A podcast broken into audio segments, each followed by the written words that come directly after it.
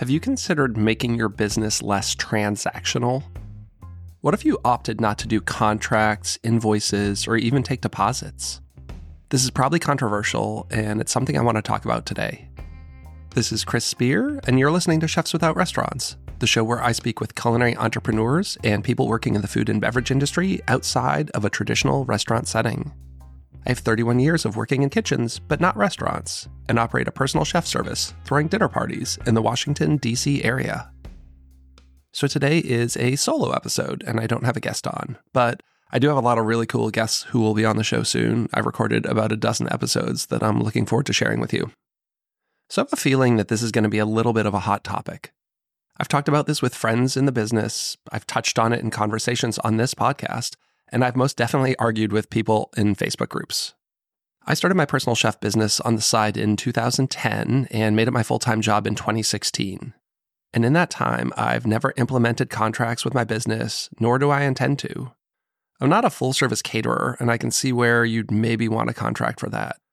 But I think if you're doing a dinner party for 10 people, you don't need a formal contract. I'm sure a lot of this goes back to how I was raised. My dad always told me that a man's word and maybe a handshake were good enough. And while I plan most of these dinners through email, so I don't get a physical handshake, I do see an email as your digital word. And this isn't to say you shouldn't spell out the details of your event. But what if you had an email template that you used? I have one titled Menu Selection, another titled Payment and Arrival Terms, all of which are personalized for my client. For me, I find that the formality gets in the way of the type of event I want to do. As soon as you have a multi page document that says, you will do this and I will do that, and here's how much and when I get paid. It just, I think, presents your business in a different light. I've literally cooked for thousands of people at this point, and not once have I not been paid what we agreed upon. Not once have I shown up and not had some food item that they wanted, or was there a miscommunication? In fact, I exclusively have five star reviews on every single platform for my business. And while I ask for the balance to be paid at the time of the event, there have been a couple times where the guest asked if they could Venmo me the money the next day. And you might think I'm crazy, but I said sure, and I've never had trouble getting paid. I just think it's easy to get caught up in a cover your ass mentality and to think the worst of people. And yes, there are bad actors out there. And yes, I've heard many of the horror stories. Some of you might feel inclined to share them with me at this point. But I don't want to live a life where I'm skeptical of people. I want to think the best of them and that means to me, if I say I'll be there at Friday night at six o'clock, here's the menu and it's $100 a person, that's exactly how it's going to go. Going back to my dad, he was a salesman for his whole career. He worked at Sears for 40 years. Back then, that was something you could make a career out of. Imagine that. But one of the things I remember was the relationship he had with his customers. He started out selling electronics, and I remember something he'd routinely do was go to people's homes and set up their stereo systems or their TVs for them for free. He'd come home after working a full day, eat dinner, and say he had to go to someone's house to help them set up their surround sound system. Now, this was off the clock. He wasn't getting paid by Sears. The customer wasn't paying him for this, though I'm inclined to think that maybe he got a tip every now and then, though I can tell you, he probably would have refused it. For him, it was all about building relationships. Gary Vee would call something like this scaling the unscalable. And I'm sure in today's climate of litigation and so forth, this would be highly frowned upon but I think it's kind of cool. And it's also what got him referrals and repeat business.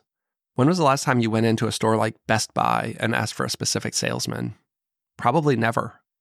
And as far as contracts and invoices go, it's a little different if you're dealing with corporate clients. So I wanted to address this. I've done some business dinners and I know they're going to be writing this off as a business expense. And if that's the case, I will absolutely do a contract and invoice if needed. But otherwise, I'm just not interested in it. And I actually didn't even start taking deposits until last year, which was 12 years into doing this. And it's not because I had any problems, but I did find that there were more people who wanted to do a party on the same day, and it was just a way for me to securing the date and giving myself a little bit of insurance that this party was going to actually happen. But I'm still asking for a very minimal amount with the complete remainder due the day of the event.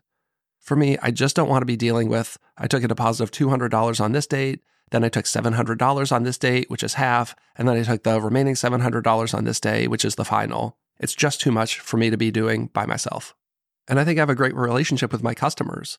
By the time I get to their house for the dinner, it's almost like we've built up a warm relationship. I can't say that it wouldn't be that way if we had done contracts and invoices, but I think it would just make me feel a little more like the help and a little less like a personal chef. You know, one time I got into someone's house and the guy said to me, Hey, I was on your Instagram and I see you're a craft beer enthusiast. So I made sure to go out and pick up some good stuff and stock this little fridge for you here. So if there's something you want, feel free to grab it because I think this is all stuff you'd like. And, um, you know, if you don't want a beer now, you can take one with you when you go. And I just thought that was really thoughtful and not getting into the whole drinking while you're working thing because I think that's a slippery slope there. But the point being is it felt like we already had a little bit of a relationship before we started the dinner. There are obviously many ways to run your business. I think a lot of people like us, and by us, I mean like personal chefs or small business entrepreneurs, didn't come up with a business background. So you take what information you can. Quite often, you know, you took a course, you read something online, you know someone who can help you with this. And I think a lot of the advice is to follow these traditional business formats. And there's nothing wrong with that. If this works for you, great. Do you. But I just want to present another side of that coin. I don't think it makes you look less professional to do it this way. It's just a different way of doing it. And I wanted to present that to you. You know, I'm always open to feedback. Hit me up on Instagram at Chefs Without Restaurants or send me an email at chefswithoutrestaurants at gmail.com. If you're in the Facebook group, we can talk about this there as well. I'd love to hear what everyone's thinking. So, as always, thanks so much for taking the time to listen to this, and I hope you have a great week. Are you a personal chef looking for support and growth opportunities? Look no further than the United States Personal Chef Association.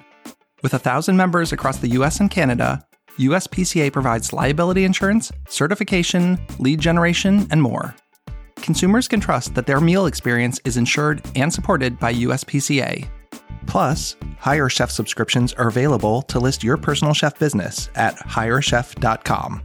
To learn more about membership, advertising, or partnership opportunities, call Angela at 1 800 995 2138, extension 705, or email aprather at uspca.com. You're still here? The podcast's over. If you are indeed still here, thanks for taking the time to listen to the show. I'd love to direct you to one place, and that's chefswithoutrestaurants.org. From there, you'll be able to join our email newsletter, get connected in our free Facebook group, and join our personal chef, catering, and food truck database so I can help get you more job leads. And you'll also find a link to our sponsor page where you'll find products and services I love. You pay nothing additional to use these links, but I may get a small commission, which helps keep the Chefs Without Restaurants podcast and organization running. You might even get a discount for using some of these links.